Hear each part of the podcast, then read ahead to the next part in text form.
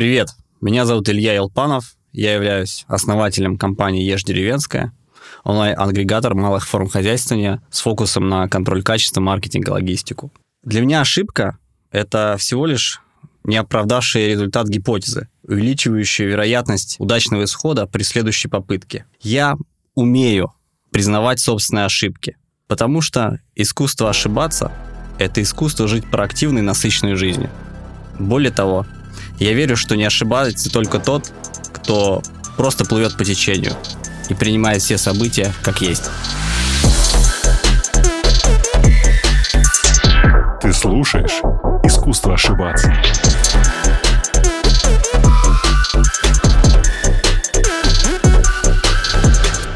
Илья, привет. Привет, привет, Антон, привет. Большое спасибо, что ты пришел, дошел в этот непростейший день. То, что у нас творится за окном, просто я не знаю, как до студии было добираться, это было очень сложно. Это было хорошее начало, то, что ты произнес, мне это безумно импонирует. Мы к этому вернемся в деталях, и я обязательно тебя поспрашиваю про отдельные компоненты так называемого искусства ошибаться. Я редко начинаю с фановых вопросов, но когда я готовился и читал про тебя, ты в Суе в одном месте упомянул, что у вас был электропастух, у которого все-таки лисы умудрялись а, красть куриц, если я не ошибаюсь. Что такое электропастух? Я впервые слышу. Я как бы не то чтобы не знаком с деревней, но электропастух для меня это просто что? Что это за штука? Слушай, да, электропастух, наверное, воображение выглядит как робот, который да. передвигается и пасет. Э, да, да, да. Гусей на самом деле все проще гораздо. Это просто перегородка, которая подключается к, к аккумулятору Серьезно? и дает сигналы тока. То есть э, э, никто не может пересечь ее, потому что сразу же животное реагирует. Да. И все, ну там слабый ток, поэтому это все ок. И у нас как раз именно в свое время, я помню, разбегались, потому что мы не не до конца следили за аккумулятором, и он садился. А, он разряжался, и, да, да, разряжался, и... и уже, соответственно, происходило. А-а-а. Да, это были такие первые пробы пера в фермерстве, и были первые ошибки. Офигеть. Я, ну да, действительно, я подумал, что электропастух, наверное, что-то прям такое роботизированное. Но хотя, да, это так логично, что это просто периметр, который охраняется немножко электричеством. А ты им начал пользоваться, когда уже, ну, вы стали какой-то делать бизнес, или, в принципе, он тебя, не знаю, в деревенских делах где-то фигурировал?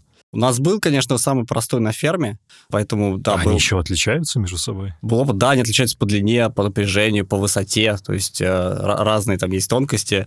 Мы также купили самый простой, его установили, поэтому там ничего сложного, я думаю, каждый, каждый человек сможет им пользоваться. Я чувствую себя каким-то диким просто невеждой, то есть, ну да, они же отличаются действительно по площади, по размеру. Окей, а я могу еще позадавать реальных вопросов насчет деревенской темы? Давай. Слушай, ты умеешь ощипывать гусей, я не знаю, куриц, это вот все такие очень э, ну, мануальные навыки. Что ты умеешь это делать? Знаю, доить коров, например. Слушай, знаешь, есть даже специальный ощипывательный барабан, куда ты Просто у нас начался хай-тек да, опускаешь птицу, и она там достаточно быстро делает. Вручную это достаточно тяжело, но хотя я помню еще, когда я жил с бабушкой, она мне это делала. Но это, как правило, занимало там несколько часов. Сейчас все гораздо проще, поэтому я, признаюсь, ни разу не ощипывал это вручную. Просто... Ну, сразу видно, да, человек пришел с инновациями в этот бизнес, в эту есть отрасль. Есть небольшие сдвиги и в сельском хозяйстве, поэтому там все гораздо проще, в том числе и у малых производителей. Боже, мы сразу ударились в такой хай-тек в сельском хозяйстве. Вот так крутецкий у меня перед глазами стали сразу всякие такие картинки из деревни, из моего э, летнего детства, так называемого, всплывать. Ты катал девчонок на тракторе? Блин, я просто хочу задавать самые тупые вопросы, которые есть.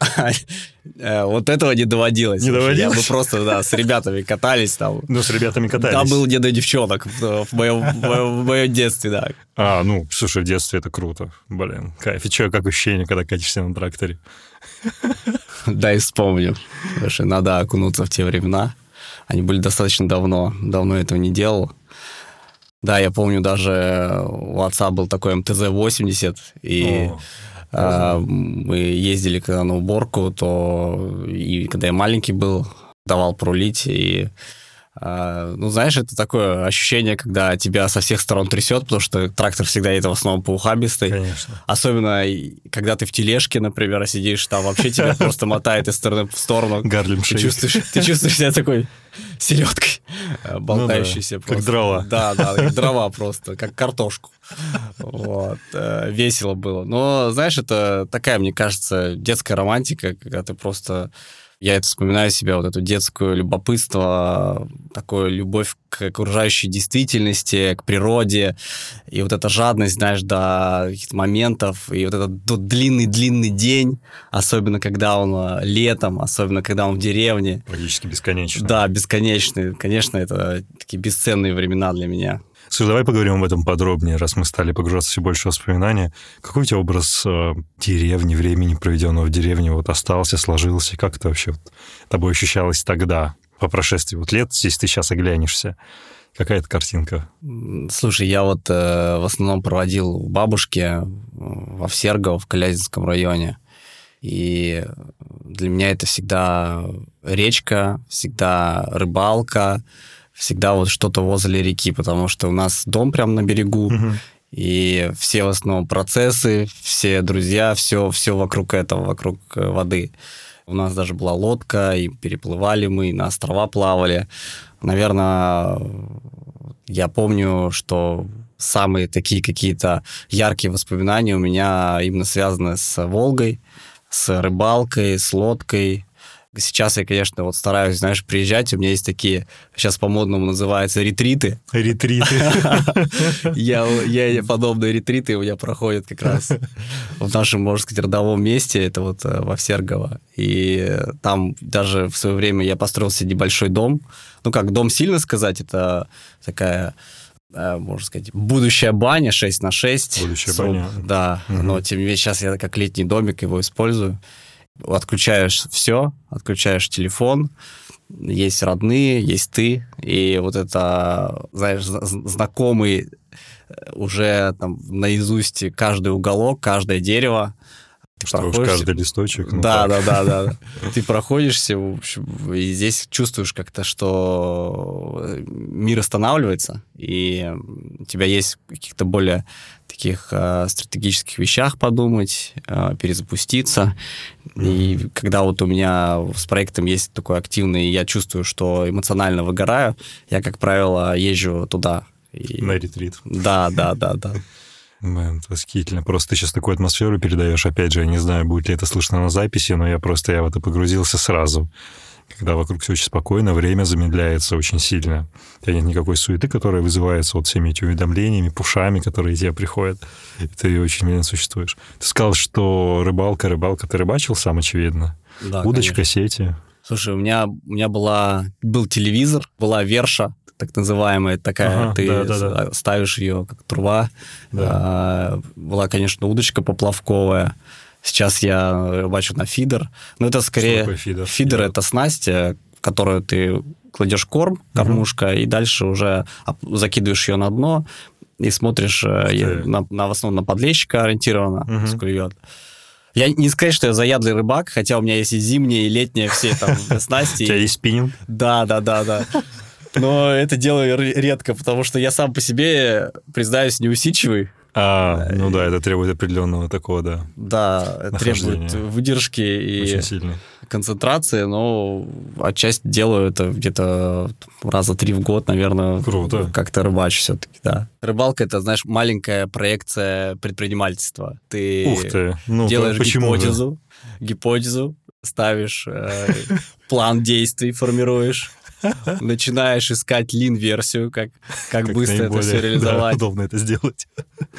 Делаешь тест и ждешь результата, идешь на риск, и уже потом получаешь результат, при этом никогда не понимаешь, э, что будет в конечном итоге. Вот, поэтому да. Это, это правда. Ты еще же что-то вкладываешь, то есть когда надеваешь наживку, отправляешь ее, то есть какие-то вложения происходят. Ты можешь накопать червей вместе с друзьями, это fools, как бы твои friends and family, которые помогают. Да-да-да. Считать обязательно надо food cost, который ты потратил. О боги, вот мы тут разложили юнит-экономику для рыбалки. Да. Не, рыбалка это восхитительно. Слушай, а какой деревня была тогда, если посмотреть на это в широком смысле? То есть, вот на твой взгляд, ну, вот ты понимаешь, куда я веду? Я веду к тому, чтобы ты сопоставил, условно, деревню в том состоянии, в котором она есть сейчас, да, в современной нашей России, и деревню тогда, когда мы росли и были детьми. Mm-hmm. Если вот к этому подойти вот так, то какой деревня была тогда для тебя? Ну, вот с точки зрения, наверное, более бизнесовой, что ли? Состояние дел, возможно. Угу. Ну, здесь э, для меня, конечно, именно с точки зрения моего детства деревня просто была местом для отдыха. И ты не пытался посмотреть концептуально на как, как вообще, как, как деревня, как устроена, какая у нее экономика, экосистема, вообще как она живет, улучшается или ухудшается. А с, с ростом я стал, наверное, так, знаешь, как-то пытаться какие-то найти ответы на вопросы. Там, а, там, почему Условно, я жил там в небольшом городе, учился, uh-huh. и параллельно приезжал в деревню. И, допустим, почему дальнейшее развитие моих э, друзей, оно кардинально различается, например, там, в деревне или там в городе и уровень э, той же культуры. У нас э, очень много было сначала местных в деревне, то есть э, знаешь, жители, которые жили постоянно. Угу. А сейчас тоже, конечно, есть, но уже большинство, даже еще на моей детстве, я помню, было не так много людей, просто приезжающих на дачу. Называемые городские. Да, дачники. Но дачники. Да, сейчас э, стало гораздо больше, то есть у нас уже большая часть населения, там это именно э, городские жители, приезжающие, приезжающие отдыхать на даче. Угу. И спрашивал себя, а как обстановка происходит э, там, куда дачники, допустим, не добираются, не доезжают. Например, да. А там просто происходил отток. Знаешь, у нас Калининский район Тверской области, это достаточно такой зона рискованного земледелия, то есть там в основном э, животноводство, угу. льноводство было развито, и если э, были поля, то они в основном заняты были под пастбище, либо под кормовые культуры. Угу. И мы с тем же, там, с моим дядей, у нас, знаешь, была такая традиция, мы каждый раз ездили собирать э, и нарезать веники на баню. Для бани, да, Да, и вот надо ее делать именно, когда еще береза молодая, угу. там, на зиму ты вот заготавливаешь по 40 веников там да, да, да. на человека. Вот мы ездили, и мне дядя все время рассказывал. Здесь раньше там были поля. Я помню, был маленький, здесь mm-hmm. еще там был молодой, здесь работала, здесь были кормовые культуры росли. И они сейчас вообще березняк, просто маленький лес, условно. Я стал э, чаще вот это видеть, картину, когда там просто взрастают, почему сейчас именно так. Ну и мне изначально интересны были вот эти экономические процессы, как это с чем-то связано, стал э, как-то пытаться находить ответы, спрашивать, интересоваться. Ну и понял, что, в принципе, сама э, система именно с распадом там, Советского Союза, она немного поменялась. То есть э, с переходом на рыночную экономику, экономика небольших сельхозпредприятий, она просто стала нерентабельна. И тот уровень э, заработных плат, та себестоимость, она не позволяла там, условно, предприятиям конкурировать с различными другими отраслями. Угу. Соответственно, это такой возник вакуум, который начал, вот, э, по сути, реализовываться оттоком э, там, трудоспособного населения. Вот, э, мне сам отец, помню, жаловался, говорит, у меня ли самая главная проблема – это кадры. Не хватает э, толковых инженеров, не хватает толковых механиков. То есть многие там оставшиеся инженеры, там, условно, люди пенсионного возраста, многих молодых просто перекупили э, городские там предприятия, заводы. Mm-hmm. Ты не можешь предоставить такую же конкурентную зарплату, просто потому что не из чего. И вот это все в совокупности дало такой эффект, что у нас э, там достаточно большое количество предприятий разорилось. И в том числе мой отец в какой-то степени тоже понял, что он дальше там, в 2012 году решил прекратить, но там был целый комплекс причин, я сейчас там вдаваться не буду в подробности, okay. в том числе okay. это, конечно же, было просто экономическая нецелесообразность, когда там он понимал, что на стройке элементарно делать для там дачных э, участков различные заборы, там uh-huh. дома сможет заработать гораздо больше, меньшими ресурсами, то здесь э, стало очевидно. Хотя он такой, у меня отец э, идейный, он э, сам окончил аграрный университет, э, переехал там, тоже в деревню и начинал вот с простого бригадира, вот до, дорос до директора, потом вот поднимал, развивал, инвестировал, и вот жил этим. Я вот помню, он всегда такой был, именно рассказывал о планах, о проектах, э, ну и даже он как э, в какой-то степени не смог найти решение. Ну и я, наверное, это уже так подвожу к тому, что почему-то для меня это стало, знаешь, таким внутренним вызовом, Ну, А. я это чувствую. Да, а что если попробовать как-то решить э, вопрос Мгм. для малых форм хозяйствования в сельской местности и что, собственно, нужен? Ну да. Я первым, естественно, Постой секундочку. Да, Мы да, дойдем да. до твоего внутреннего вызова. Я знаю, что хотел скорее, не могу сказать услышать, но уточнить. А есть такой очень упаднический стереотип, что русская деревня умирает. Ну, она умирает или не умирает? Ну, то есть Мгм. что с ней происходит? Как бы там дела не так хорошо, как мог- могли бы быть, или действительно все идет как-то на спад? Ты можешь как-то это сформулировать? Да, тезис имеет место быть, но не во всех э, регионах России. Например, на юге там Ну, очень... на юге э, всё хорошо. Да, процветает и... Ну, это чернозем, Да, опять же. чернозем, и даже не, не только чернозем, в той же там Тульской области. Я Мгм. вот вижу достаточно очень ак- активное такое деятельность сельской местности, но если посмотреть статистику, то да, в принципе, в основном во всех регионах идет урбанизация, то есть отток Мгм. сельского Да, отток населения. населения.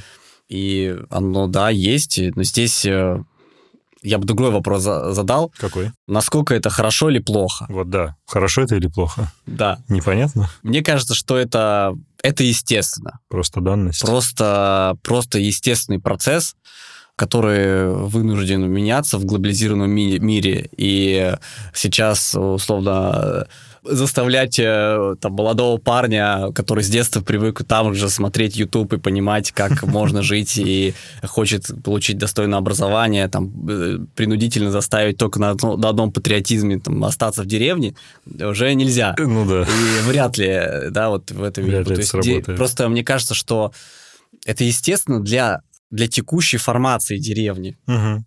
в том именно контексте, который она существовала многие века.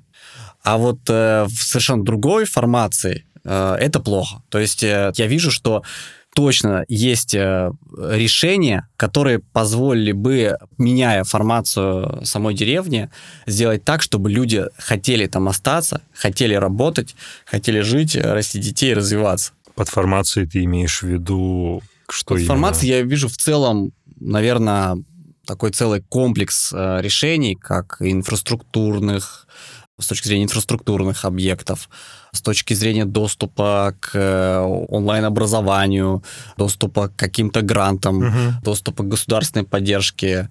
Вообще Ну, в целом... есть, чтобы, если это обобщить, прошу прощения, что я тебя перебил, чтобы человек, в принципе, находился в примерно тех же возможностях, как человек, например, в городе, да, или в более крупном каком-то объекте, и при этом занимался каким сельскохозяйственным бизнесом, делом, чем угодно, чем-то аграрным, возможно. Да.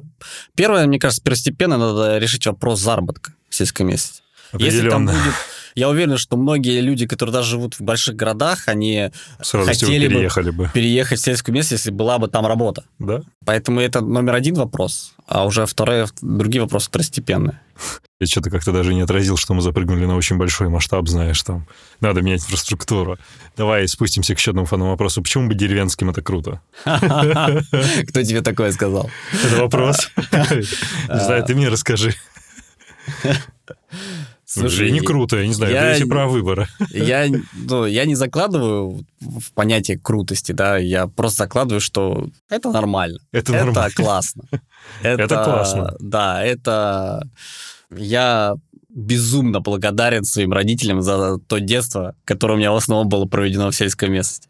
И я не жалею, и, знаешь, да, это такая в какой степени хорошая школа жизни, которая тебе позволяет и много чего быть более самостоятельным. Руками а, поработать, когда да, и- надо. и попробовать и поделать, и понять, как действительно оценивается физический труд. Мгм. Я ни в коем случае, там, знаешь, не поставляю деревню к городу или там городским с Ну, деревенскими. противопоставлял же когда-нибудь 100%, нет, в компании, когда были. Ну, условно, в компании ребят, которые там к ним приехали, какие-то городские ребята такие, о, городские. Нет, такого не было? А Что-то такое было, но я, знаешь, уже было давно Хорошо. Как-то... Я сам же был городским на 50%. Ну, То да, есть, да. понимаешь, поэтому у меня такая... Между такая двух миров.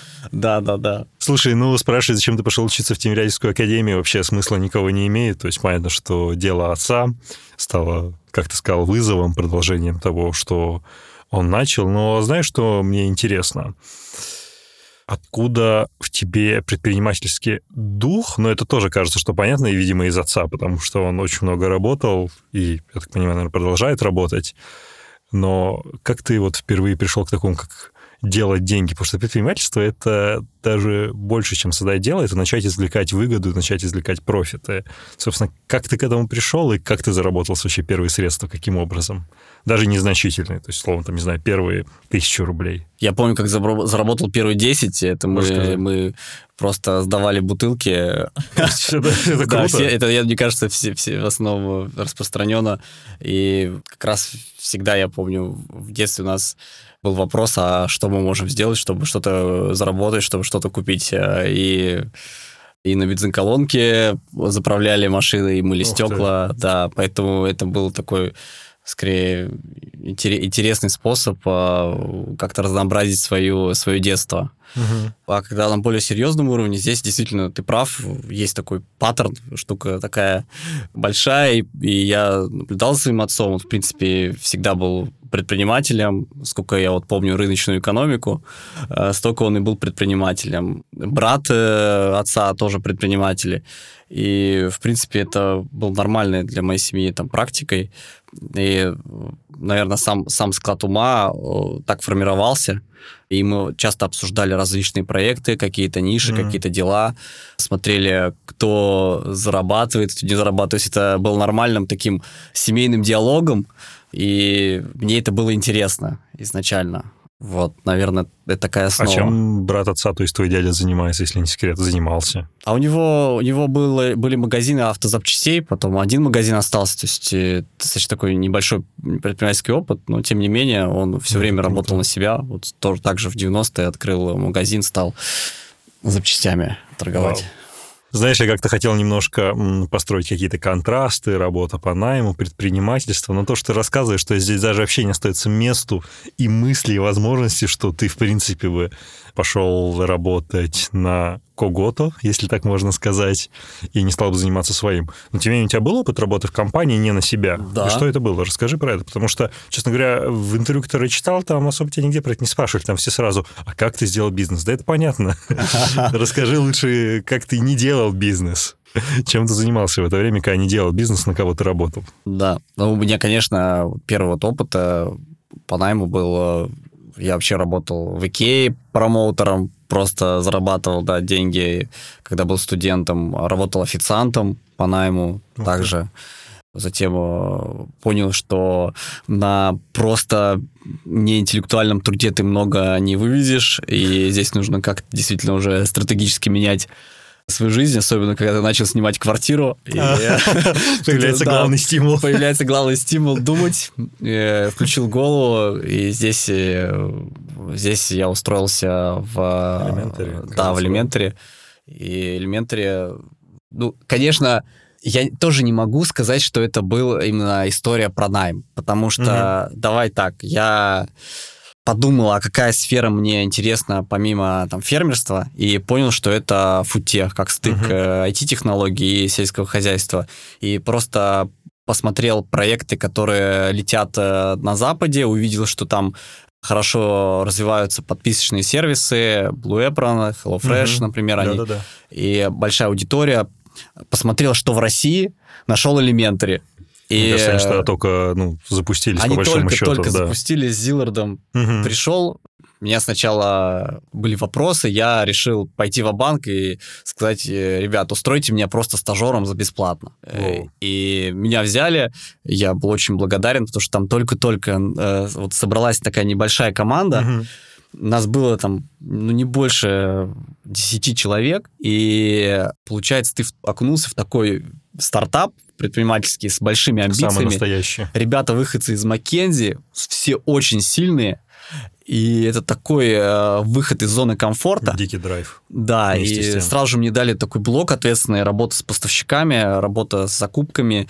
Ну и здесь, конечно, вот полтора года это все было не про найм, наверное, это было про конечно, предпринимательский ну, да, опыт. предпринимательский драйв все равно, вы да, все партнеры. Да, правда. да, здесь э, у меня никакого долевого участия не было, но... Э, Ты все равно чувствуешь себя партнером в любом да, случае. Да, Ольга, она заразила вот этой идеей, э, что мы сейчас э, перевернем э, рынок еды, сделаем прямую э, логистику до клиента. Такая была D2C классная концепция, и я и зажегся, и активно занимался полтора года. По поводу стартапов, знаешь, на самом деле все понятно. Знаешь, что хотел спросить, если сделать чуть шаг назад относительно Икеи, работы официантом. А, я в одном американском стартапе видел очень интересную строчку в описании позиции sales менеджера ну, поскольку я сам выходец с продаж, там было написано demonstrated hustle experience. И типа неважно, продавали ли вы цветы на улице, работали официантом, типа для нас это критически важно. А почему это важно? Ну, чтобы вот ты слушателям объяснил. Потому что мы с собой понимаем, но если ты это объяснишь с своей точки зрения, это будет очень круто. Хороший вопрос. Ну и ты, по большому счету, тоже хаслил. То есть промоутер в Икее — это хасл. Где надо много работать физически и не терять энергию. Официант — это ровно та же самая история. Как только ты потерял энергию, ты начинаешь, наверное, терять чаевые, я предполагаю, и какое-то внимание. Да, здесь, э, здесь все про, наверное, вот эту, знаешь, есть такая последняя миля в результате. И вот последняя миля в результате — это твои коммуникационные навыки, умение тебя, в принципе, найти ключ э, к человеку, понять, понять действительно, что же что же ему надо и как можешь искренне зажечь человека. И вот это, наверное, такая та способность, которая дает ну, 80% результата. Мы с тобой так вокруг около принципа Парета ходим. То есть ты говоришь, ну, есть последняя миля, есть 80% результата, это все про вот это Парета историю 80-20. Да. Классическую. Потому что мне это в свое время помогло именно собрать команду из единомышленников. Когда не было денег, когда есть вот идея, и ты говоришь, ты важно донести до человека, правильно скоммуницировать, понять, а как он видит эту реализацию, насколько он разделяет идею, и уже Тебе вместе... Тебе надо зажечь, более да, того. Да, и тут пригодились все эти навыки, которые ты накопил? Ну, там, там, знаешь, как там в Икее скорее было, что я тоже подходил, а, собирал почтовые индексы, потому что mm-hmm. было исследование, а где же еще открыть а, новый магазин там таких прямых продаж не было, но у меня была сильная школа, это еще компания Unium. Я ходил по школам, продавал учебные курсы. И там ты действительно должен прорваться любой ценой в школу, ты должен прорваться в класс, на урок, и должен еще зажечь так ребят, чтобы они пришли, потому что у тебя зарплата в основном только от, от твоих продаж. От твоих продаж. И вот это был такой челлендж для меня э, мощный, и э, который мне помог вот э, переключаться, потому что сам по себе я больше такой интровертивный, угу. и вот э, переключение на экстраверта всегда для меня такой выход из э, зоны, э, в зону дискомфорта. Здесь можно сказать, что это все равно остается так или иначе какой-то общей зоне комфорта, что тебя эти вот прямые продажи, они тебя не сожгли. Потому что есть же много людей, которые вот один раз пробьются в школу, они же потом вообще скажут, продажи, в гробу их видал, никогда им заниматься больше не буду. Да, да, это правда. Это правда, когда ты видишь эффект, я помню уже через несколько месяцев некоторые школьники прям даже аплодировали, и вот такой был фурор, ты уже начинаешь уже получать энергию от mm. людей, от э, аудитории, и понимаешь, насколько это круто носить какие-то идеи, вдохновлять и Э, ребят, э, когда у тебя какой-то есть такой ценный продукт, так что это да, это классно. Слушай, припомнишь какую-нибудь самую, не знаю, нелепую или самую забавную историю с тех времен, когда ты продавал ЕГЭ? Что с тобой происходило? Не ЕГЭ, прошу прощения, а курсы вот как раз по подготовке. Да. Расскажи. Да. У меня была такая история, там а, ты, когда в школу проходишь, ты обычно говоришь, что созваниваешься заранее с э, замом, угу. и потом э, какой-то делаешь предварительную договоренность, у меня договоренности не было. Я решил просто в холодную пройти, потому что уже была рядом школа. Uh-huh. Был еще, помню, тогда такой дикий мороз. Я думал, ну все, любой ценой должен сюда попасть. Я просто замерз. И я вошел и на охранном пункте говорю, что я такой, такая-то встреча, там, мне вот одобрен так э, прихожу, и затем ты просто, получается, смотришь расписание, uh-huh. ищешь нужный класс и уже ходишь. И я прихожу на урок и, и говорю, вот мне Ирина Николаевна одобрила, нам, я уже с ней согласовал, она говорит, так, а это я, Ирина Николаевна, а что меня с вами согласовал? И, в общем, меня так с треском из школы выгнали. Выгнали? Да, я думал, эх. Блин, нашла коса на камень. Да, да, да, действительно. Крутяк. Слушай, э, переходя к элементари, ты сказал, что ты пошел в банк и попросился работать бесплатно стажером. Это крайне нечастая практика. Слушай, я так делал, на самом деле. Я хотел работать в одной консалтинговой компании, не из большой тройки, но тоже очень интересно, и я почему-то поступил ровно так же. Но мой мотив был в том, что, знаешь, я совершенно туда не подхожу, и мне надо следует как-то взять проактивностью. Угу. Но для элементари, то есть почему ты решил пойти в банк, сказать, ребята, готов работать у вас бесплатно? Это как-то крайне нетипично. Да, я, я тогда очень много времени пытался попасть в различные ну, какие-то компании, где можно там зарабатывать. И, знаешь, э, я смотрели, что студент, что за вуз, а что это, Тимирязевка, что это. Ну, то есть не в агросфере он недостаточно да? сильно котируется. И у меня была сложности с прохождением.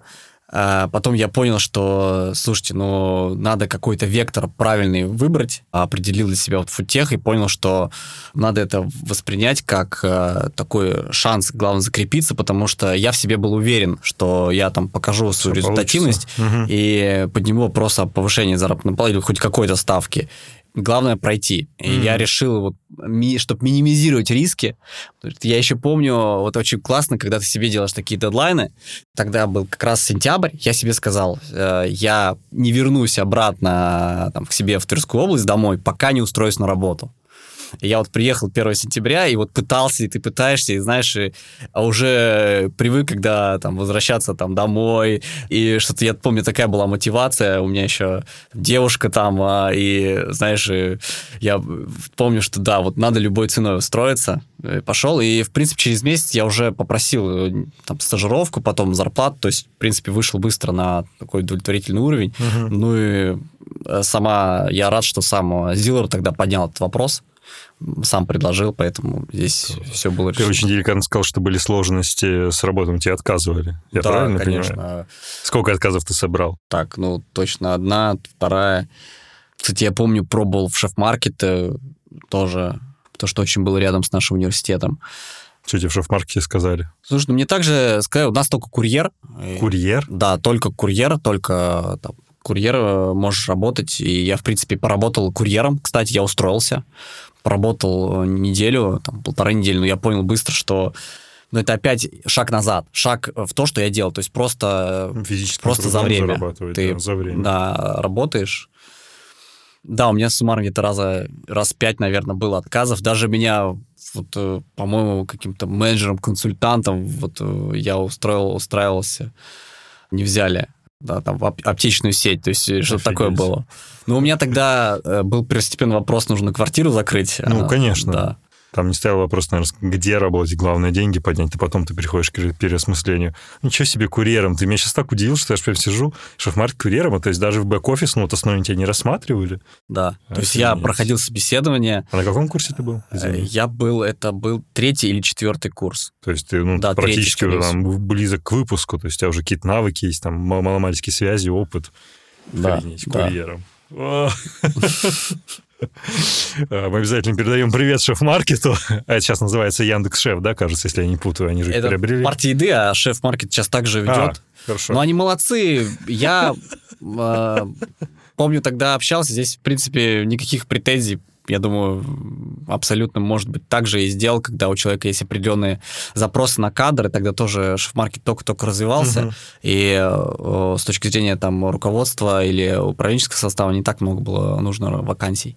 А, но у меня никакого абсолютно не осталось. Да не, ну это просто, знаешь, э, забавная ирония жизни, какая-то, знаешь, такая дихотомия жизни, что как только не заносит и кто где оказывается там спустя какое-то время. Это просто очень интересные кейсы, я рад, что его озвучил, потому что да. иногда люди как-то стараются это умалчивать, но это очень круто.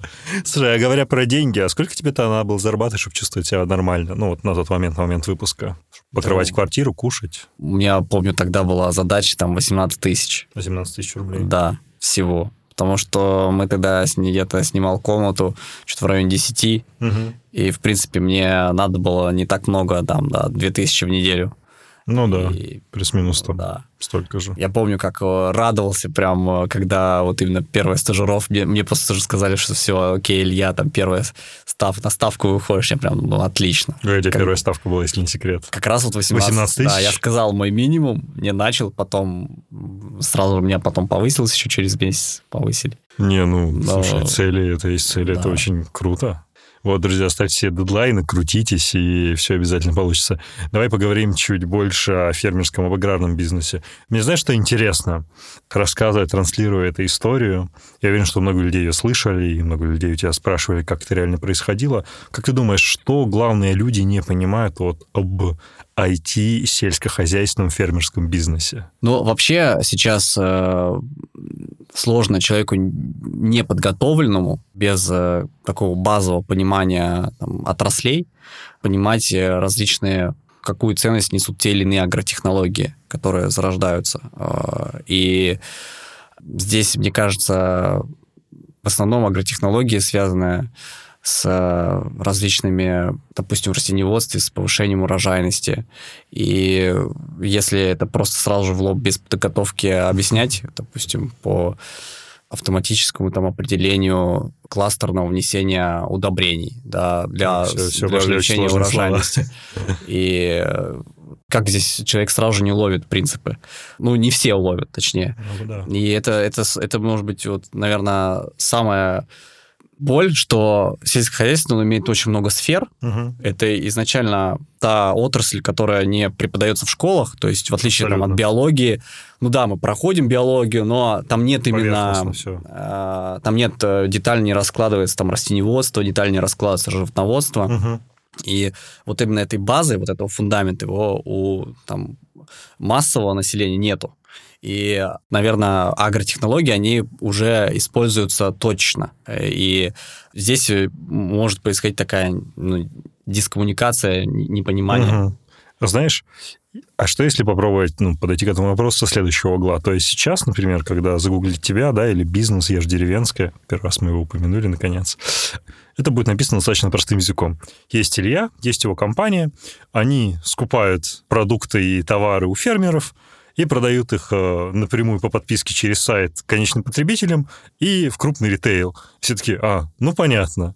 Но как вот если чуть глубже копнуть, то вот что там действительно сложное и непонятное. Вот ты сейчас, с одной стороны, упомянул, действительно необходимо глубоко разбираться в растениеводстве и животноводстве, чтобы понимать, судя по всему, я не специалист, какие товары приобретать, какие фермы смотреть. Что еще? Э, Потому да, что бизнес звучит очень понятно. Да, здесь, э, конечно, у нас э, за всем этим очень простой формулой скрывается годы разработки, и у нас, э, конечно, сейчас мощный бэкэнд, который и наша там одна только там блок обработки рекламации чего стоит, это в какой степени там ноу-хау, который позволил нам сильно сократить э, процент товара рекламации от товаропотока и довести его там до сотых процентов. То есть это Рекламация, большая... чтобы уточнить, возврат Это товара. обращение. Обращение клиентов. Ну, реклейм, да, получается? Да, да, о том, что что-то не, не так. Угу. И этот блок у нас там э, участвует активно в нем, ну, не знаю, порядка сейчас там на нашей команде порядка 50 человек. Ого. И, и 120 поставщиков. И он каждый раз э, ежедневно, ежечасно работает, этот блок. Блок логистики с э, пониманием онлайн-трекингом, с э, блок закупок, чтобы поставщик мог оперативно отслеживать заказы. Угу. То есть, конечно, это да, это те агротехнологии, которые их не видно, но они дают вот именно вот этот вот сшовку между бизнес-процессами, которая позволяет э, довести сервис до высокого уровня и предоставить э, качественные продукты вот напрямую дома. Это, и, наверное, является нашим таким ядровым преимуществом и в создании вот этой ниши farm to fork, которую мы mm-hmm. формируем. Вот, это очень важно пояснить, что за этим скрывается, потому что, мне кажется, некоторые, некоторые ребята, некоторые ребята думают, что М, сейчас куплю marketplace на Shopify, найду пару фермеров, и все полетит. Не, кстати, может, оно и полетит на таком небольшом масштабе, но когда придется масштабироваться, это да, будет очень сложно. Да, согласен, абсолютно. Я же тоже начинала, у меня была своя машина, ну, и да, ты какой там технологии, просто Google, Excel онлайн, и все. Excel и блокнот, э, CRM — это мой блокнот. Поэтому э, здесь все постепенно, вопрос только, да, дальнейшего роста. Смотря какие у тебя амбиции по, по ну рынку. А, слушай, как раз говоря о собственной машине, вот об Excel, таблице в блокноте, как CRM-ке, а ты как и тогда, так и сейчас продолжаешь ездить по фермам, хозяйствам и вручную, собственно, смотреть, что там происходит, какие товары выбирать. А, ты не могу, ты об этом рассказать чуть подробнее, типа, ну, угу. что именно ты делаешь, когда приезжаешь, потому что мне это не очень понятно. Звучит, опять же, понятно, угу. что там делаешь, непонятно. Угу. И, может, ты помнишь какую-нибудь, не знаю, самую безумную историю, что видел на ферме, я уверен, такие приключались, что ты приезжаешь и думаешь, я видел некоторое дерьмо. Я сейчас, к сожалению, гораздо меньше езжу, угу. что ну, уровень да, функционала совершенно другой, понятно. сместился в более такие э, стратегические задачи. Это задача такая операционная. У нас уже занимается этим отдел качества угу. с категорийным отделом. Он выезжает на ферму, проверяет. В основном э, ну, чек-лист такой, что заранее созваниваются, собирают вводные по э, ферме, э, составляют чек-лист по проверке, угу. и э, по этому чек-листу уже приезжая проходятся по основным процессам, проверяют и там кормовую базу, и технологии там там дойность от доения, затем дальнейшие там, переработки, упаковки. А, а, после этого делается определенное заключение, и здесь э, раскладывается список рекомендаций, После этого выделяются рекомендации, требующие доработки, без которых мы начать не можем. И дальше уже, когда поставщик сделает, заново выезжает проверка, уже в более упрощенном составе э, проходится, проверяется, здесь все, кто дальше товар заводится в нашу матрицу, в наш сайт, mm-hmm. то есть вся спецификация, составляется договор, прописываются все детали о ассортименте, делается уже, выезжает контентная команда, снимает ролик, снимает, делает фото. Ну да, а, дополнение. Также, mm-hmm. да, историю, характеристики поставщика, и уже заносится на сайт. А, то есть я правильно понимаю, что например, если есть какое-то несоответствие, то вы условно можете порекомендовать, например, сменить корм, да, допустим, или, ну, какого уровня изменения вы можете советовать для того, чтобы это с вами, и насколько у вас большая власть, чтобы угу. как бы эти изменения поставить. Угу. Ну, рыночная нас, власть, да, я имею в виду. У нас скорее, знаешь, как подход, как партнерское взаимоотношение, мы э, с э, открытым подходом приходим и объясняем, а, что мы заинтересованы в стратегическом долгом партнерстве, хотим вместе развиваться, вместе расти, угу. поэтому нам важно вот этот диалог составить и важно быстрыми итерациями дорабатывать продукт под клиента.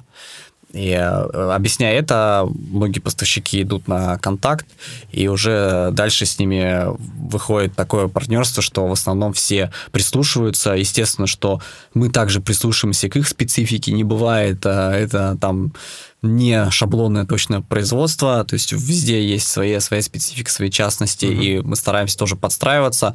Каждый раз и наша команда, она обучается, но у нас есть там определенный накопившийся опыт и кейсы, которые вот говорят, что вот так вот лучше не надо, потому-то, потому-то, вот так то-то, и это все у нас копится, мы четко понимаем, как это в дальнейшем повлияет там на наш уровень качества, уровень цифр.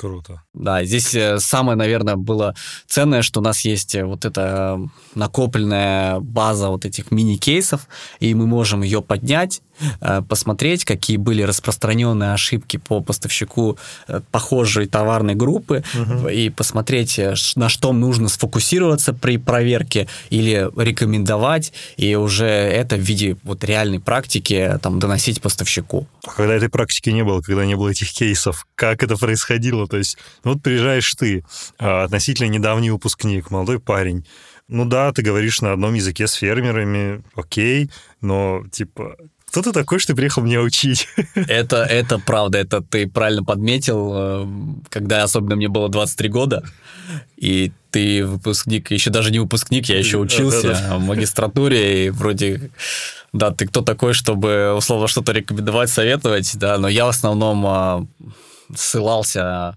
на э, экспертов. То есть mm-hmm. у меня был там пул консультантов и из университета, и в том числе друзья отца, то есть э, различные специалисты, и в основном вот ссылаясь на них. То есть ты смог, да, доносить свои да, аргументы? Да, да. Здесь, конечно, всегда это все индивидуально, потому что это мое любимое занятие ездить по поставщикам, потому что это как открытие вот алмаза, где-то вот в глубинке ты едешь, едешь, и бац, себе алмаз. А, и он сам по себе очень харизматичен. А, это в любом случае тоже предприниматель, так еще который решил э, в сельской местности развиваться там, где нет никаких условий. Абсолютно. И везде ты находишь какой-то отклик единомышленника и стараешься вот через, наверное, эмпатию постараться понять э, истинные мотивы и также донести, что ты хочешь э, именно выстроить продуктивное сотрудничество через это в основном. Ты хочешь сделать правильную огранку. Да, да, да, да. Э, это просто восхитительно. А, опять же, в топ от серьезной темы, но я хочу тебя спросить, как человека из мира, вот как раз фермерство, сельского хозяйства, Объясни мне одну вещь, которую я очень не понимаю, которая меня даже местами очень бесит. А почему авокадо поимело весь рынок и стало главным продуктом, символом здорового образа жизни и правильного питания? Что за фигня? Слушай, я точно в этом не эксперт. Я думаю, что авокадо это просто отличное сочетание, мне кажется, полезных элементов э, цены и вкуса, которое понятно конечному потребителю. Его очень удобно сочетать с разными салатами, оно сытное. Ну это же уродливый младший брат груши. Ну как? Ну там меньше фруктозы, очень э, меньше сахаров, очень такое достаточно диетическое блюдо. Сейчас же это все волна, сейчас большой здесь тренд на зожное питание, и оно авокадо есть практически во всех рецептах, во всех рекомендациях. Ну, это как будто замкнутая петля, понимаешь? То есть есть тренд, этот тренд воспроизводится авокадо, благодаря чему растет потребление авокадо, растет на него спрос. Это просто замкнутый круг в какой-то момент. А чем его заменить? Ну, то есть, если я, предположим, у вас что-то заказать, ты бы что посоветовал замену авокадо? меня сейчас закидают авокадо, если я скажу картошка, да, то, то абсолютно нормально. Ну, объясни впол, почему. Вполне себе такой же сытный продукт. Мне кажется, это сложно противопоставлять другому продукту. Ну, как можно там, заменить э, там, хлеб э, или там кокосовое молоко, например. Ну, просто он появился новый продукт, и он нравится. Я думаю, что голос, э, кошелек клиента говорит о том, что он нужен. Здесь уже какие-то гипотезы строят о чем, что, что может быть альтернативой. Я, я, я, я просто тебя проверяю, я не невежда. Все правильно, все правильно. Ну, кстати, мне эту историю рассказываю уже, кажется, в третий раз. Не здесь, но, пожалуй, почему меня озвучите в эфире. Я слушал одну очень интересную историю, я тебе потом ссылки кину. В общем, ага. А, как авокадо заполонила рынок. Ага. Одна из концепций. Авокадо преимущественно растет, я так понимаю, в Центральной Америке и в северной части Южной Америки. Чем известны эти государства? Ну вот, топ of mind ассоциация – это, конечно, наркотрафик к сожалению. Да. Это кокаин, это марихуана, это дистрибьюция. И вот именно а, мексиканские, то есть это юг э, Северной Америки, мексиканские картели столкнулись с проблемой того, что им стало очень тяжело отмывать деньги. Ну, просто ограничений уже столько с точки зрения финансового контроля, что деньги реально очень тяжело от наркотиков отмывать. И они вспомнили про то, что бедная часть населения, бедные слои населения в Мексике очень любят гуакамоле, ну, по сути, пюре из авокадо. Его реально его добавляют в так, где его только там не добавляют в Мексике. И они, как утверждается, я смотрел это типа документалки на Netflix, нашли гениальную идею, гениальный бизнес-план. Они стали эти деньги, которые они зарабатывают на марихуане, реинвестировать в посадку э, авокадо. При этом они взяли очень хороших пиарщиков с Кей-стрит в Вашингтоне, где сидят абсолютно главные лоббисты мира, и стали раскачивать этот тренд на то, что авокадо есть здоровый образ жизни. И тем самым, реинвестируя деньги в посадку авокадо, по сути, они получают легальный поток ну, денежных средств, легальный поток кэша, и тем самым, короче, редистрибьюируют авокадо по всему миру. И это якобы вот просто прорыв 21 века с точки зрения наркоторговли. И проблема, насколько я понимаю, с авокадо заключается лишь только в том, что я могу здесь ошибаться, что сами деревья, сами плантации, они очень разрушительны для почвы, и почва через какой-то период становится непригодной для того, чтобы там садить что-то еще. Но тем не менее, сейчас якобы в Мексике просто засаживаются гигантские плантации авокадо, которые вот моментально продается или дистрибьюется. Это такая сайт-история. Тебе кину почитать, прикольный взгляд. Не знаю, насколько это правда. Нет, звучит, звучит красиво, по крайней мере, история красивая, я согласен. Здесь есть иногда правда, прецеденты, я как предприниматель, ты уже по-другому не воспринимаешь мир как через продукт, и, и вопросы, а почему это взлетело? Да. Делаешь некие рефлексии, и это каждый день. Микро, микрорефлексии Именно постов так. в день. И я тоже часто иногда себе задаю вопрос, а что, почему, как?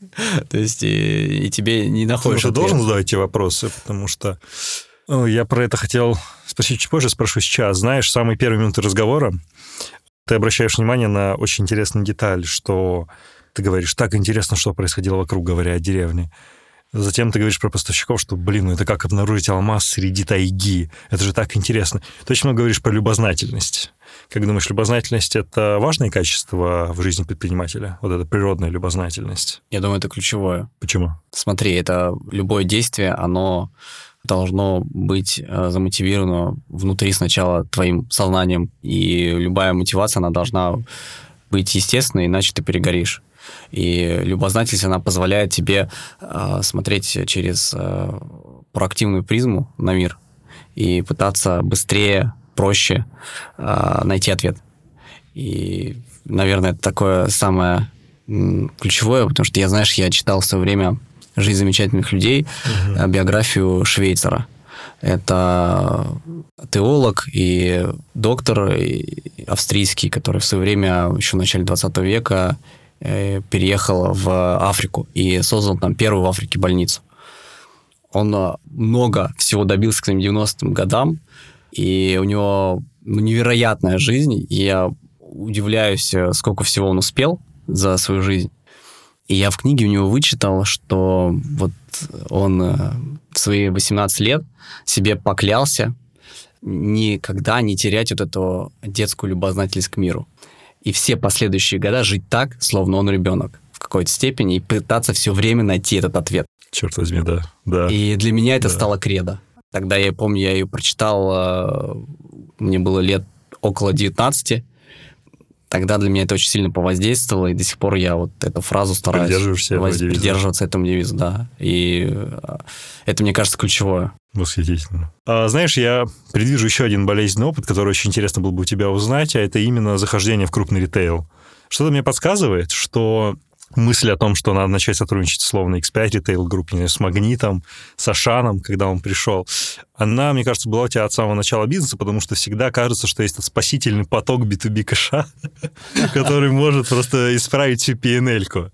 Расскажи про свой опыт первого захождения в крупный ритейл. Мне кажется, что он был гораздо ранее, чем вот об этом было объявлено в релизах. О да, Антон, ты вскрыл рану просто. Давай, расскажи про это.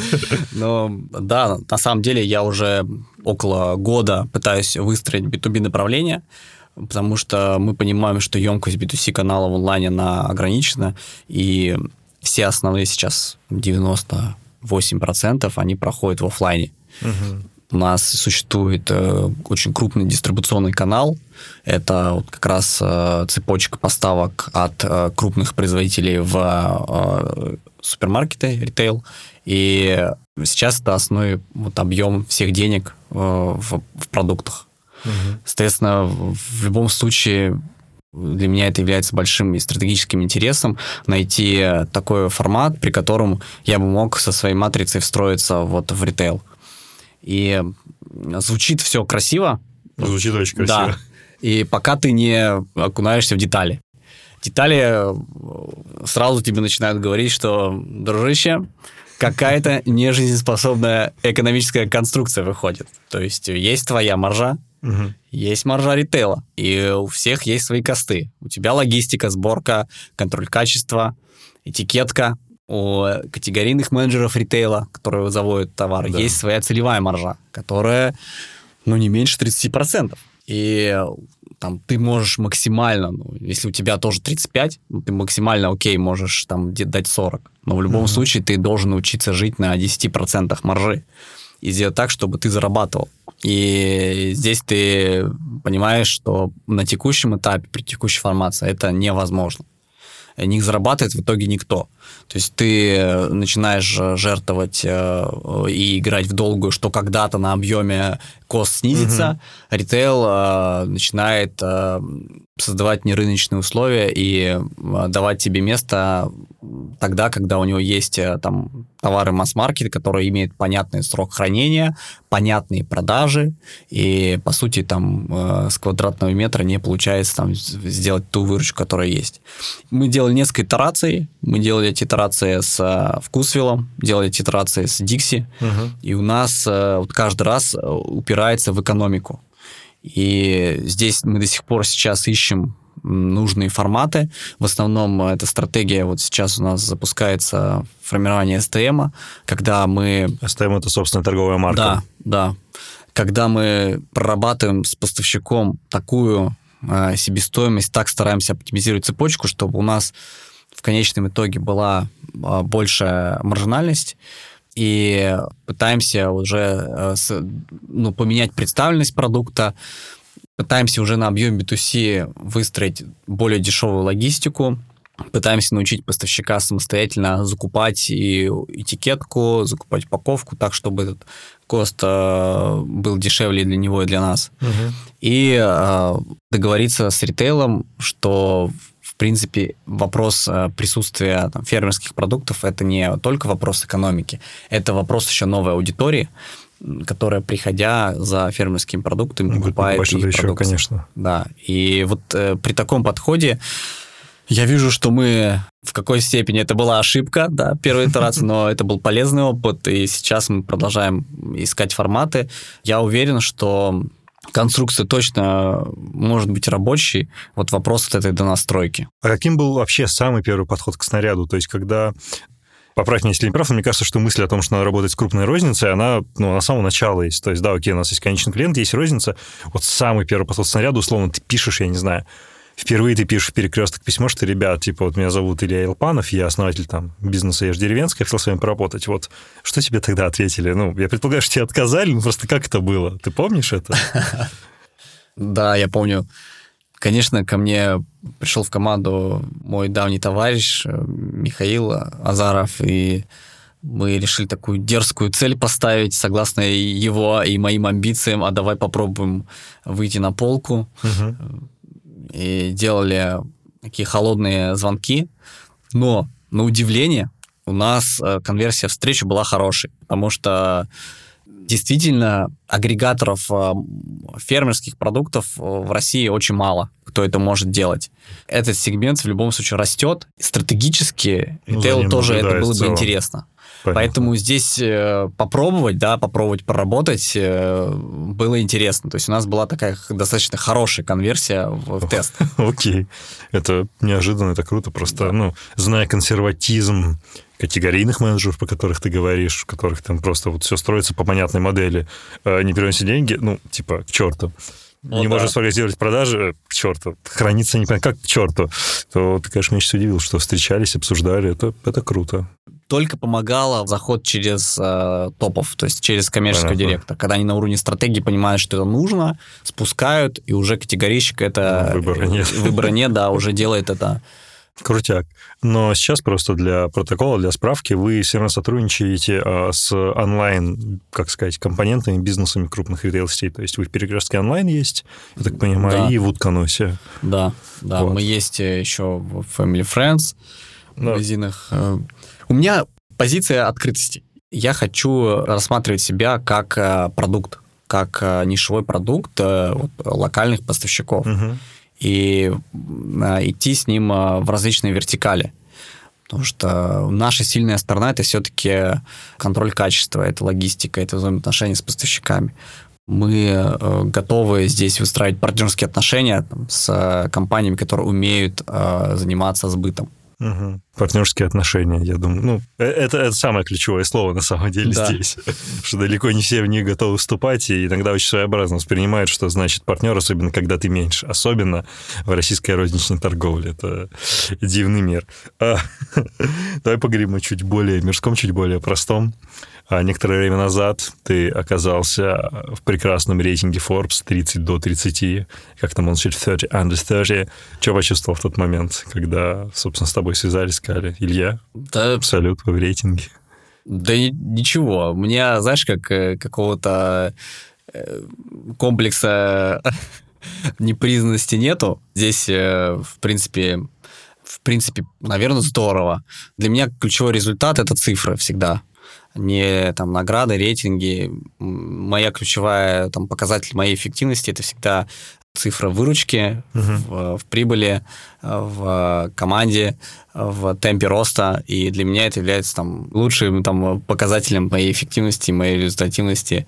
Я вот на такие вещи стараюсь не обращать внимания серьезно. Ну, результат — это Да, самый лучший да. аргумент всегда, вне зависимости от всяких рейтингов. Да. Твои родители, родственники, как, ну, не знаю, ты им сказал, типа, позвонил, блин, мам, прикинь, я, я попал в Forbes, типа, я тут в одном из рейтингов. Ну это, да, с другой Как стороны, это, наверное, наверное, это круто, да. То есть, э, Ну, видишь, как я же не прошел. Ну да, ну... То есть... э, Anyway, если тебя сейчас а, загуглить, там первая ссылка, э, видимо, самая трафиковая, это именно Forbes. То есть там твой профайл, там написано, ну, что за бизнес ты делаешь, о чем ты. Ну, я очень благодарен э, таким вот отбивкам. Это просто подтверждает, что мы не зря вся команда работает. И я для меня, знаешь, как, когда вот э, я стараюсь, выходит какая-то статья, я узнаю, выйдет э, подкаст, всегда с большим удушевлением э, отправляю в общий чат командный.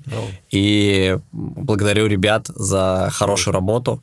Здесь э, я, на- наверное, нахожусь на фронтенде, но вот именно вот эти все результаты, все, что мне позволяет рассказывать про созданные дела, это команда, конечно. Shout-out, салют, лучшие благодарности команде Ешь Деревенского. Действительно, Да, очень крутой да. продукт. Ребята, вы классные, вы лучшие, там, красавчики. Это невероятно приятно ви- видеть, когда лидер э, выражает благодарность своей команде. А что значит быть предпринимателем в России сегодня? Это значит э, идти не до конца понятной дорогой, она не, прото- не проторена, это внутренний вызов себе, это безумно интересно, и это действительно то, что нужно для там, нашего текущего общества, вот побольше нетривиальных продуктов, вещей, событий, организаций, бизнес-проектов, всего-всего, что может э, привнести в рынок э, России конкуренцию, новые ниши, идейность. И это здорово, что я чувствую, что да, есть определенные внешнеэкономические там, обстоятельства, которые в какой степени зажимают э, российский рынок от э, зарубежного капитала. Но в целом я рад, что мне с каждым годом пишут все чаще и больше ребят, которые хотят поучиться, хотят приехать на экскурсию, просто чтобы организовать звонок. Я был очень впечатлен, когда мне вчера написали просто в Инстаграме ребята, Илья, мы хотим делать то же самое в Казахстане, назови час и день, и мы приедем. Ух ты. То И есть они из Казахстана собираются время. прилететь Да. и посмотреть, что Просто происходит. прилететь на любую часовую встречу, Вау. узнать. И э, вот это действительно настрой. Это очень сильно. И это круто, это даже меня вдохновляет. И я рад, что таких людей, которые вот, э, хотят э, менять вокруг себя, их больше становится. Я, Это не может не радовать. Фу. да. Во многом, кстати, твой канал, э, подкаст э, способствует э, этому, и О. это здорово. Спасибо. Меня тоже очень драйвит фидбэк, когда люди пишут. К сожалению, почему-то они не оставляют отзывы в публичном пространстве, где это влияло бы на чарты. Но они пишут а, в директ Инстаграма, ребята, преимущественно в директ Инстаграма, что типа, блин, послушал, это очень круто. В общем, понял, что все фигня надо делать, потому что, да, действительно, очень сильно... Вот ты говорил про неопределенность как раз, что предприниматель, он идет той дорогой, которая не проторена. И очевидно, это сопряжено с ошибками. Блин, ты будешь ошибаться миллиард раз в день. И тебе необходимо это делать. И необходимо делать как можно быстрее, чтобы придумывать новые гипотезы и их тестировать. И очень важно, чтобы тоже ну, люди не боялись этого делать, потому что кажется, что это очень страшно. И это очень страшно. Но потом ты к этому привыкаешь. Это просто стиль жизни и, и стиль мышления. Прекрасно. Я не хочу, чтобы это там было хайпом, да, и многие, условно, люди, которые изначально, допустим, э, могли самореализоваться в какой-то другой формации, они просто решили делать то, что сейчас модно. М. Мне кажется, здесь надо глубинно спрашивать, зачем вот тебе это. Исходить из проблемы, которую ты хочешь решить. И не исходя из задачи заработать, а исходя из проблемы, которая тебя волнует. Другая мотивация, другой подход. Это очень созидательный подход. А ты никогда не читал или слушал, я должен спросить такого человека, его зовут а, Нейвал Равикант. Никогда про него не слышал? Вот то, что ты говоришь, это очень, ну, это прям не то, что очень, это вот риторика, которую он проповедует. Это инвестор, достаточно ну, взрослый уже, ему, думаю, более 40 лет, он один из первых инвесторов Твиттера, Убера, то есть тогда, когда в это еще особо никто не поверил, до того, как еще Sequoia туда вложила свои там миллиардные капиталы, он там как частный инвестор туда входил.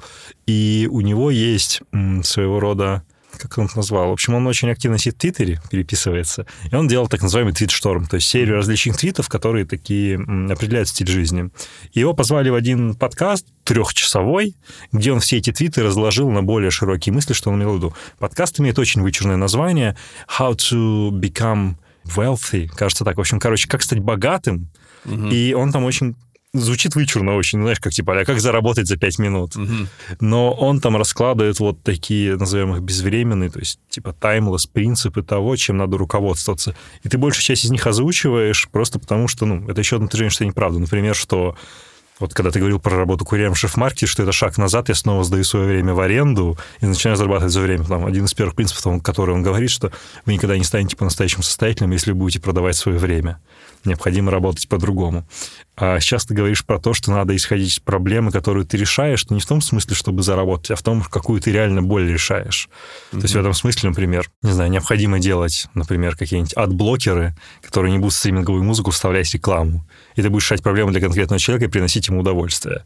Я тебе кину и рекомендую всем Спасибо. почитать. Это это просто меняет восприятие на тысячу процентов. И, как показывает наш разговор, это, видимо, абсолютная правда, а не просто толк какого-то мужика из Майами, который рекомендует мужчине из Саратова выйти из зоны комфорта. Знаешь, я хотел еще спросить, и у меня этот вопрос совершенно вылетел, потому что еще опираться на список. Ты звучишь вот последние там несколько минут 10, да, очень положительно, очень созидательно. Какой твой главный недостаток? Ну, то есть мы не идеальны. Какой твой главный недостаток? Да, в чем ты не так да хорош? вообще, вообще не, не идеальный. Ты бы... Давай ты еще бы 10 поработал минут, со мной. Еще, давай еще 10 минут пройдет, и ты поймешь. А, здесь э, я даже не знаю, с чего начать. Тут как, как, как э, знаешь, э, ну, действительно, я не идеальный управленец, далеко не идеальный. Только недавно я до конца научился делегировать задачи. Именно отпускать, пытаться правильно указать на скорее что, нежели чем ввязываться в как это делать. И я просто понимал, что там в какое-то время я там мешал до конца э, команде, у которой также есть инициатива, воплощать э, собственные гораздо где-то более э, разумные там вещи. И мне кажется, это такой важный, важный момент, если ты хочешь масштабировать и э, уже сфокусироваться на другие вещи. Если говорить про личное, ты если назвал личное, деловое.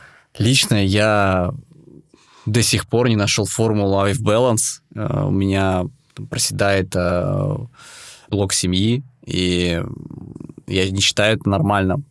У меня есть определенная, там, знаешь, сложности с ну, отдыхом, когда ты просто понимаешь, что ты не умеешь отдыхать до конца, вот именно расслабиться, перестать думать э, о работе, уже перестать каким-то, ну, нерациональными там вещами, ты вроде как и не до конца сфокусирован, но и при этом ты не до конца сфокусирован на отдыхе. Опять же, это сейчас для многих ребят, которые болеют предпринимательством, будет звучать как такое что-то нечто положительное. Нет, нет, а, да, давай. Не уметь отдыхать круто конкретно в чем-то недостаток. Я могу сказать, я, например, очень много ругаюсь матом. Иногда очень не в кассу. У меня может вылететь матерное слово. Я вроде получил великолепное образование, я ругаюсь матом. Я бываю очень раздражительным. Я толкаю людей в метро, блин, иногда ввязываюсь в драки. Я ужасный человек в этом смысле. Что у тебя? искренне хочу чего-то такое крутое найти, понимаешь, типа я хулиган, да? не могу, понимаешь. Но... Ты меня назвал только что хулиганом? Да, так, так, так, спокойно. Так, ну, я, например, э, спокойно могу проспать важную встречу. Э, я могу... Золото. Э, я могу золото. опоздать на важный звонок и просто забыть. То есть э, есть э, какие-то, когда я поддаюсь тоже эмоциям и э, условно перестаю смотреть на цифры просто из моих ощущений, а потом понимаю, что это были просто галлюцинации там наивного мальчика. Да, то есть, слушай, здесь правда, здесь много всего. Мне кажется, что вообще главное, как ты смотришь там, ну, нормально. Ну, да, ну что взять. И здесь для этого и, э, знаешь, как я даже вот пытаюсь специально команду вот собирать так, чтобы, а что такого есть, в чем он сильнее меня. Я вот когда понимаю, что вот, вот в этом отлично, как хорошо Ты берем. правда этим руководствуешься? Берем, да, потому что мне вот первый мой партнер был Дмитрий, вообще полная противоположность меня все на работе так говорят. Он, а, он системный, он а, э, цифры смотрит, он и такой интровертивный. я более спонтанный, более рискованный, он очень умеренный. И вот это помогает именно тебе компенсировать э, в делах, просто тебя чуть-чуть, и уже как-то э, синхронизировать свои решения. Ну, то есть ты не набил ошибку того, что многие предприниматели вначале собирают команду, по сути, своих копий и нанимают очень похожих на себя людей. У тебя ты это избежал? Да, я это у меня был такой вот опыт в SmartFox, когда мы делали mm-hmm. проект, и мы там, Сашей были достаточно такие оба экстравертивные личности, он еще экстравертивный, а, всем хотел заниматься коммуникацией, таким, скорее, внешним, внешним развитием. Никто не хотел глубоко погружаться в операционку. Ну, тогда я понял, что да, это ну, не, не рабочая конструкция. SmartFox, мы совершенно упустили. Это же такой, блин, великолепно неудачный опыт. О, да. На, напомни, чем SmartFox занимался? Про что этот бизнес был? Это онлайн-платформа подготовки к ЕГЭ в геймифицированной форме. Тогда очень хорошо рос Lingo угу. И мы Ой. думали, сейчас сделаем то же самое, просто все, все преподают в скучной форме, мы такие тут Эйнштейны, просто тут все поменяем сейчас. Ну, вы и сделали. Платформа-то оказалась крутой, и по твоему признанию, по признанию других людей, что не взлетело-то? Слушай, но не такая крутая она была, она, мы ее очень пилили продукт почти год, я освоил ЕГЭ там досконально, уже мог его сдать э, математику не на 52 балла, там, а видео на 90. Делали видеоуроки, и мы просто не чувствовали нашу аудиторию. Мы считали, что это будет вообще зайдет, и просто пилили, пилили продукт. И потом, когда выкатили, поняли, что ну, freemium модель, она не работает. Э, за C-часть платить э, деньги сейчас на том уровне, к которому мы дошли, еще не готовы. А у нас уже кончался, кончался кэш, и, и мы решили... И это бизнес очень сезонный. Э, сезонность великая, ну, да, после ЕГЭ уже большая. Да, а потом отток. Да, большой провал. Началось лето, и мы решили, что не будем тащить. Хотя это отдать должное Саше, он он а, проект сделал из ничего на вот своей энергии, прошел во фри, мы прошли даже две акселерации. О, вы резиденты фри были, да, да акселераторы, да. ничего себе. Да, тогда как раз помогло именно выстроить методологии. Кстати, у Free тоже рекомендую. Хорошая школа, которая вот именно ставит такие основные блоки. Я долгое время проработал в компании, где Free ключевой акционер, и мы сидели во Free, поэтому я в, в этой культуре. Ты меня понимаешь, да. да. А как легко или как сложно далось решение закрыть проект? Ну, то есть, а ваши детище, которые вытащили год, судя по тому, что вы оторвались от аудитории, значит, вы любили это очень сильно и верили, что это будет круто.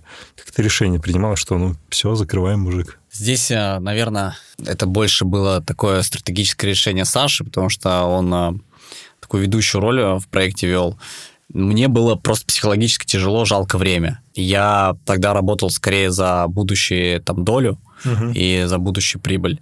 У меня только зарплата была на уровне 10 тысяч рублей. Угу. То есть это абсолютно был вот э, прыжок веры. И э, я помню, я учился очно, сразу после университета ездил во фри, и там сидел там, часов до 12. То есть это такие, знаешь, был такой год очень очень напряженной работы. Абсолютно. И жалко было просто вот так опустить какая-то уровень, знаешь, какой-то такой эгоизма, не хотел признавать, что ты проиграл. То есть тебе хотелось внутри доказать всему миру, что ты можешь и что ты будешь это делать. Его сложно было перебороть. Мне даже в какой-то момент было и, и мысль, а что если продолжить самому это делать, там...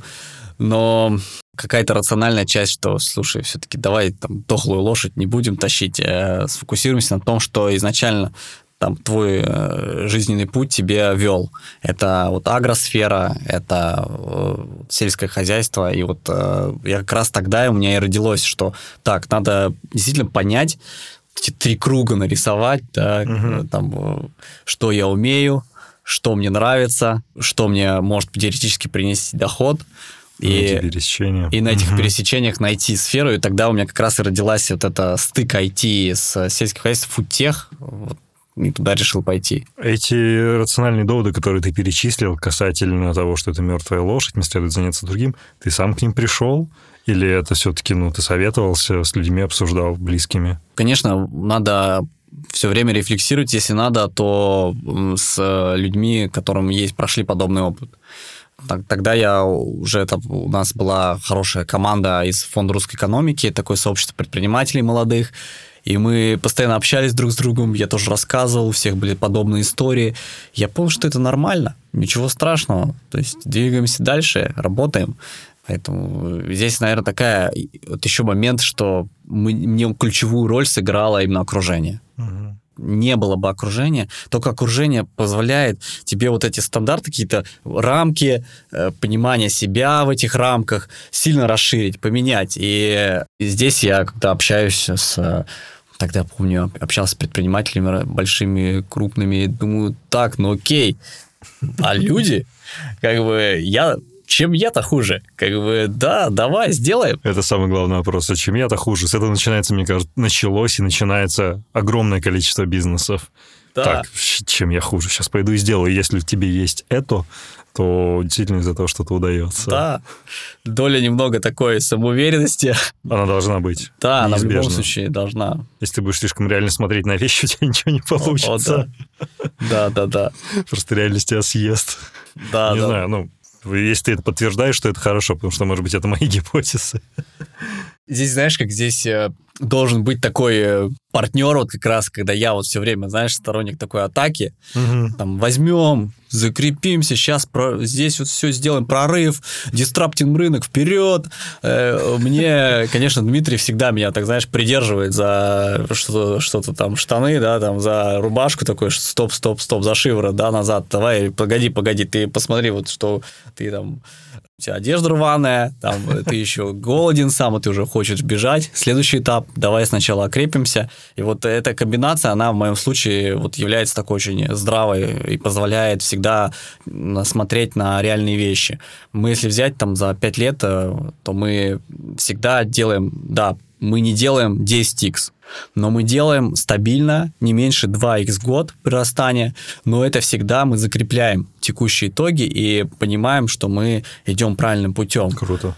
Это очень стабильно. Ну, лучше стабильно, чем сделать x10, а потом на следующий год вообще минус, минус свалиться. Да, да, да, да. То, о чем ты говоришь, это очень хорошая связка, мне кажется. Ну, как правило, называется там такой, типа, визионер CEO и такой очень жесткий CEO, операционный директор.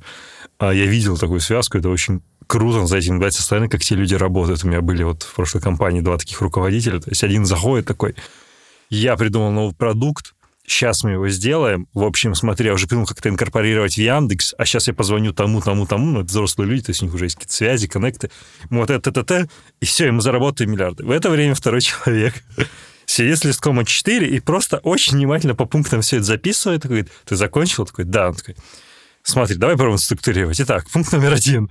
И потом, спустя 20 минут, после того, как он говорит, так, вот тут так, тут это не работает, это сработает, здесь мы ходим за периметр там того всего, рождается реально хорошая идея, которая действительно отличается от того, что есть, но при этом это вот не так, что мы сейчас захватим планету и все побежали. Потому что можно, конечно, да. бороться на грабли. Да.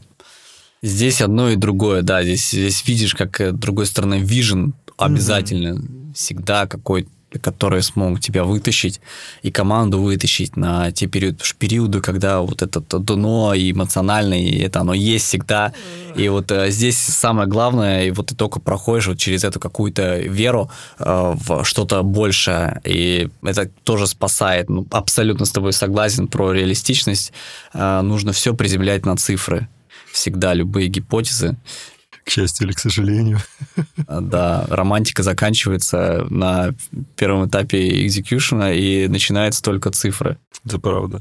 Развиваю вот эту историю про противоречие, не знаю, про вечный янь. Как думаешь, какая твоя самая ценная ошибка, твой самый ценный провал за последние пять лет? Ты знаешь, я в какой степени считал тогда, что я провалился, когда решил как раз где-то пять лет в 2015 году просто перестать э, снимать квартиру в Москве, чтобы сэкономить деньги, и взять академ в университете. И перейти на... Решил оставить вот элементари и да, сфокусироваться именно на построении там как раз ежедеревенское. Тогда просто, когда там прошло лето, и 15 заказов, да, там, и ты сам развозишь э, на своем там Opel Кадет 90-го года, и ты, ты понимаешь, ты как белка в колесе, при этом ты вообще не вытаскиваешь деньги, потому что все время что-то нужно да, вкладывать. И, и я помню, был период, когда ты думаешь, о, какой же я наивный романтик, что вот так вот решил поступить. И здесь, э, конечно, я где-то в периоде там месяца э, считала, что я совершил такую опрометчивую ошибку.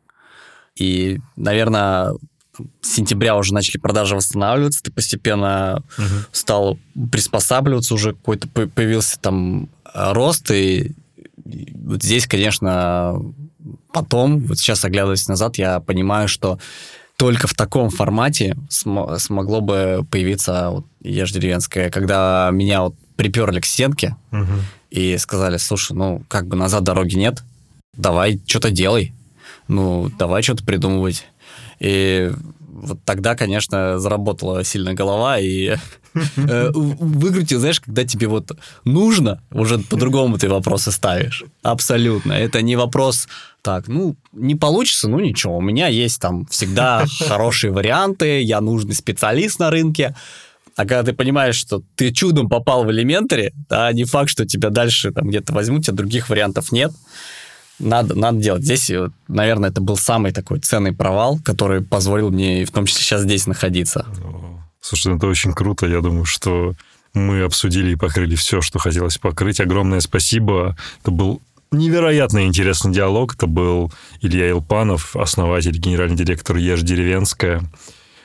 Заказывайте у ребят еду, продукты, это очень круто. Доставляют, контролят, все реально классно. Вот все, что вы знаете о вкусвеле, только переложено на реальных фермеров и с хорошим сервисом.